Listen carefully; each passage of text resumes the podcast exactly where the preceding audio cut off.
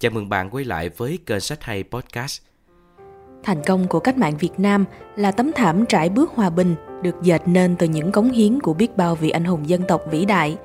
Trong những lực lượng nòng cốt tiêu biểu phải kể đến các nhà tình báo với cuộc sống và sự hy sinh thầm lặng trong lòng địch. Thiếu tướng Đặng Trần Đức với bí danh Ba Quốc là một trang sử hào hùng như thế. Ông sống kín tiếng bên trong vỏ bọc của mình, hoàn toàn là một nhân vật bí ẩn, ngay cả với lực lượng vũ trang và lãnh đạo đất nước. Trừ số ít vị ở cấp cao nhất trực tiếp lãnh đạo sự nghiệp quốc phòng. Phải đến khi hàng loạt ký sự về ông Ba Quốc đăng trên báo Thanh niên năm 2004, công chúng mới lần đầu được biết đến hoạt động lừng lẫy với những chiến công thầm lặng của ông.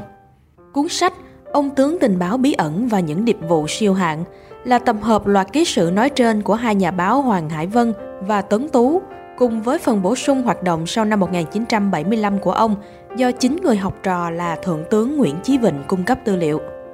Bằng lối viết giản dị và chân thực, tác phẩm đã khái quát hành trình cách mạng vẻ vang của nhà tình báo tài ba. Cuộc đời hoạt động cách mạng của ông Ba Quốc để lại khối di sản vô giá trong kho tàng khoa học quân sự chính trị Việt Nam. Di sản đó sẽ là bất diệt qua mọi thời đại và nó cần được trao truyền qua các thế hệ như ngọn đuốc không bao giờ tắt. Cuộc đời tình báo của ông Ba Quốc bắt đầu từ tháng 5 năm 1949. Tổ chức giới thiệu ông với điệp báo viên Đặng Văn Hàm, con rể ông Đàm Y, quận trưởng của quận 1 Hàng Trống, khét tiếng chống Việt Minh và là tay chân đắc lực của tổng trấn Bắc Việt Nghiêm Xuân Thiện.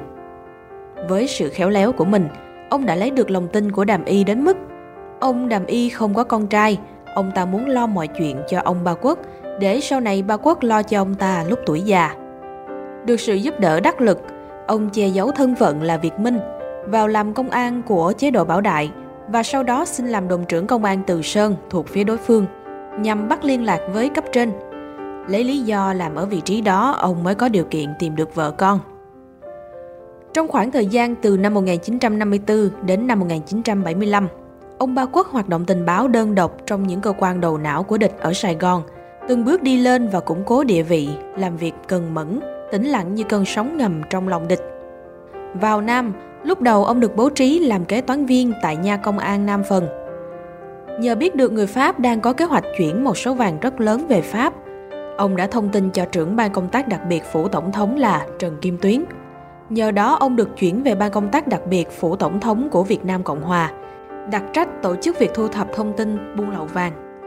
Sau sự việc này, ông chính thức được điều về Sở Nghiên cứu Chính trị Xã hội do Trần Kim Tuyến đứng đầu, với cấp bậc là chuyên viên bậc 3. Ở đây, vừa thể hiện tính chuyên nghiệp trong công việc hàng ngày, ông vừa nhanh chóng tìm hiểu để biết rõ những cái mạnh và cái yếu của cơ quan mật vụ phủ tổng thống, bởi biết địch biết ta là chìa khóa chiến thắng. Với vị trí này, ông Bà Quốc đã hoàn thành nhiều nhiệm vụ siêu hạng bằng sự khôn khéo, nhanh nhạy của mình.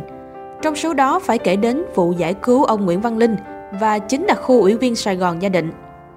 Trong tình thế cam go, khi một đặc khu ủy viên Sài Gòn Gia Định đang hoạt động ở nội thành, tên Huỳnh Kim Hiệp đã phản bội, báo tất cả danh sách đặc khu ủy, gồm bí thư và chính đặc khu ủy viên, nơi ở và các hoạt động hàng ngày của họ, và Trần Kim Tuyến cử chính ông bà Quốc phụ trách vụ này.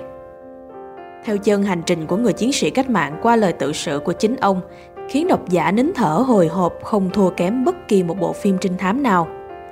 Ta đi từ sự lo lắng khi ông vướng trong tình thế đơn phương độc mã, đến thở phào nhẹ nhõm khi ông báo được tin cho đồng đội thoát nạn và bình an vô sự. Toàn bộ những câu chuyện từ vị tướng được hai nhà báo ghi chép chân thật và rõ nét đến từng xúc cảm. Lúc đó tôi rất hồi hộp, nhưng tất nhiên vẫn giữ được khuôn mặt bình thản. Hay tim tôi như đứng lại, mặc dù tôi vẫn giữ vẻ ngoài hoàn toàn bình tĩnh. Đó là những cảm xúc được chôn chặt trong chiếc mặt nạ hoàng mỹ của nhà tình báo tài ba, là tình đồng chí đồng đội và lòng yêu nước. Là một nhà tình báo có nhãn quan chính trị tuyệt vời, dù trong hoàn cảnh nào, ông cũng tư duy nhanh nhạy để đặt lợi ích của cách mạng lên hàng đầu và đảm bảo an toàn thực hiện nhiệm vụ. Đó là sự nhanh nhạy khi thương thuyết với Trịnh Quốc Khánh, một trong các lãnh tụ hòa hảo dân xã, để vừa lấy được cảm tình của Khánh, vừa củng cố niềm tin từ Trần Kim Tuyến và đồng thời thành công kích động và khai thác mâu thuẫn nội bộ địch. Đó là sự dũng cảm thông minh khi bố trí cho bom nổ lệch giờ, kịp thời cứu mạng hoàng thân Sihanouk. Ông kể, tôi làm như vậy vì theo dõi đài tôi thấy ta có thái độ tốt với ông Sihanouk. Nhanh nhạy như một chiếc radar, việc làm khôn khéo này của ông đã giúp quân ta có thêm sự ủng hộ công khai từ phía Sihanouk. Stay Behind in North Vietnam là tên bộ hồ sơ về 7 ổ gián điệp do Mỹ cài ở miền Bắc được ông phát hiện và gửi về tổ chức. Ông Mười Nho đánh giá cao về vai trò của ông Ba Quốc. Các ổ gián điệp đó bị ta làm sạch hết. Đó là thành công lớn của chúng ta. Ta cài người vào trong các cơ quan của nó thì rất nhiều, còn Mỹ cài được vào bao nhiêu đều bị ta tóm sạch hết. Thành tựu này là kết quả của cả quá trình làm việc cần mẫn và tỉ mỉ, tĩnh lặng và liều lĩnh của ông. Sau khi chế độ Diệm sụp đổ, trải qua những biến động chính trị của miền Nam, Ba Quốc lại thâm nhập vào phủ đặc ủy trung ương tình báo. Lúc này ông nằm trong cụm điệp báo H67. Có lúc leo lên đến trợ lý cục trưởng cục tình báo quốc nội, kiêm nhiệm trưởng ban đoàn thể, phụ trách việc theo dõi hoạt động của các tổ chức chính trị. Ở vị trí này, Ba Quốc được tiếp cận với hầu hết các tài liệu quan trọng trong mạng lưới tình báo của Việt Nam Cộng Hòa – từ đó ông lợi dụng mâu thuẫn giữa đặc ủy trưởng Nguyễn Khắc Bình với Tổng tham mưu trưởng quân đội Cao Văn Viên để lấy cắp các tài liệu mật. Năm 1974, do Giao Liên bị bắt, trước nguy cơ bị lộ, ông được lệnh rút ra mật cứ, rồi từ đó theo đường mòn Hồ Chí Minh ra Bắc. Về Hà Nội, ông báo cáo tình hình chính trị miền Nam cho Bộ Chính trị và sau đó được phiên quân hàm trung đoàn bậc phó tương đương thiếu tá. Tại miền Bắc, ông đoàn tụ với gia đình sau 21 năm cách biệt vì nhiệm vụ. Có thể nói ông Bà Quốc là điệp viên xuất sắc với những chiến công lớn ở mặt trận vô hình Sài Gòn. Xuyên suốt tập hồi ký là những lần tìm manh mối từ các nguồn tài liệu cũ, từ những người ở lại của hai nhà báo nhằm tái hiện một cách chân thực nhất chân dung nhà tình báo lỗi lạc Đặng Trần Đức, bởi ông luôn là một người kính tiếng và khiêm nhường. Không giống như những chiến sĩ giải phóng cầm súng khác, Ngày 30 tháng 4 năm 1975, miền Nam hoàn toàn giải phóng thống nhất đất nước.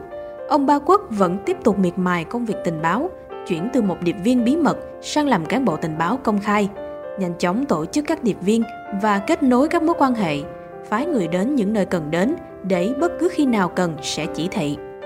Từ đây, ông đóng vai trò quan trọng đặc biệt trong cuộc chiến tranh bảo vệ biên giới Tổ quốc.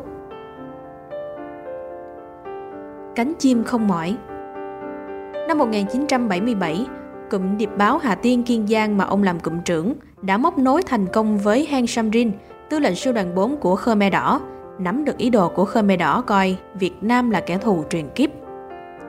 Từ đó Trung ương đảng xác định đây không chỉ là xung đột biên giới đơn thuần mà là cuộc chiến tranh bảo vệ tổ quốc. Năm 1978, ông Heng Sarim tiến hành đảo chính không thành công. Việt Nam buộc phải tiến hành biện pháp cứng phản công trên toàn biên giới Tây Nam với hơn 25 vạn quân và tiến vào Nông Penh, lật đổ chế độ Khmer Đỏ.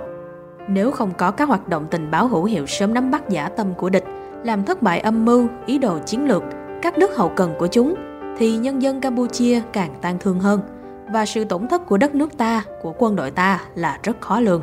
Sau đó, ông công tác tại đoàn 817, Cục 12, tham gia chỉ huy hoạt động tình báo của quân đội Việt Nam tại Campuchia trong thời kỳ 10 năm ở Campuchia, ông là người tổ chức và chỉ huy tình báo Việt Nam, phá vỡ các mạng lưới tình báo Khmer Đỏ để lại, triệt phá các kênh ngầm viện trợ cho Khmer Đỏ do Liên minh Thái, Mỹ, Trung Quốc đứng đầu, cũng như hỗ trợ đắc lực tin tức tình báo cho Bộ Tư lệnh Quân Tình nguyện Việt Nam tại Campuchia. Tại đây, ông đào tạo được nhiều lớp cán bộ tình báo tài ba, trong đó có Thượng tướng Nguyễn Chí Vịnh, người gắn bó với ông nhiều năm, được ưu ái xem là sản phẩm đắc ý nhất trong thế hệ học trò của ông Ba Quốc. Công tác tình báo của vị tướng tài ba chưa bao giờ bị cản trở bởi tuổi tác. Năm 1988, trước tình hình biến động tại Đông Âu, khi được cấp trên yêu cầu đánh giá, ông dự đoán rằng CIA sẽ can thiệp để hình thành cái gọi là xã hội dân chủ ở Liên Xô, nhằm làm sụp đổ chế độ cộng sản từ bên trong. Nhờ vào đó, nhà nước Việt Nam đã không bị động trước những biến động chính trị ở Đông Âu trong giai đoạn này.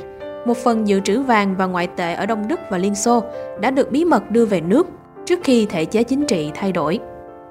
Giai đoạn bình thường hóa quan hệ quốc tế, khi còn phụ trách Cục 12 và sau khi về hưu, ông cũng tham mưu và đề xuất với Ban chỉ đạo điệp báo Tổng cục trong việc xây dựng lực lượng tình báo kinh tế công nghệ. Ông là người duy nhất đi từ tình báo viên trong chiến tranh Việt Nam, trở thành cán bộ tình báo, rồi lãnh đạo tình báo quốc phòng sau chiến tranh nói như lời cuối của cuốn sách. Ông Ba Quất cả đời hiến dân cho đất nước. Ông làm tất cả những gì mà ông có thể, không cần phải được ghi nhận công lao và tuyệt đối không tham quyền cố vị. Ông đã đề nghị tướng Vịnh là người học trò của mình thay ông làm cục trưởng và ông đã giao ngay công việc điều hành cho tướng Vịnh trước khi có quyết định của cấp trên. Khép lại cuốn sách với cuộc đời chiến đấu không mệt mỏi với những cống hiến to lớn cho hòa bình dân tộc của thiếu tướng Đặng Trần Đức, chúng ta có thể tự hào về một nhà tình báo lỗi lạc, thấm đẫm nhân nghĩa và tình người hiếm thấy trên thế giới để tin tưởng vào một nền quốc phòng vừa toàn dân vừa chuyên nghiệp nổi trội của chúng ta, đủ sức bảo vệ đất nước trước bất cứ kẻ xâm lược nào trong bất cứ tình huống nào. Vị tướng tài ba với những phẩm chất quý giá của người chiến sĩ cách mạng ấy, cũng như thế hệ cha ông đi trước, sinh ra trong máu lửa, lấy thân mình làm lá chắn hòa bình, mãi là tấm gương sáng cho thế hệ sau noi theo và dốc sức mình dựng xây đất nước.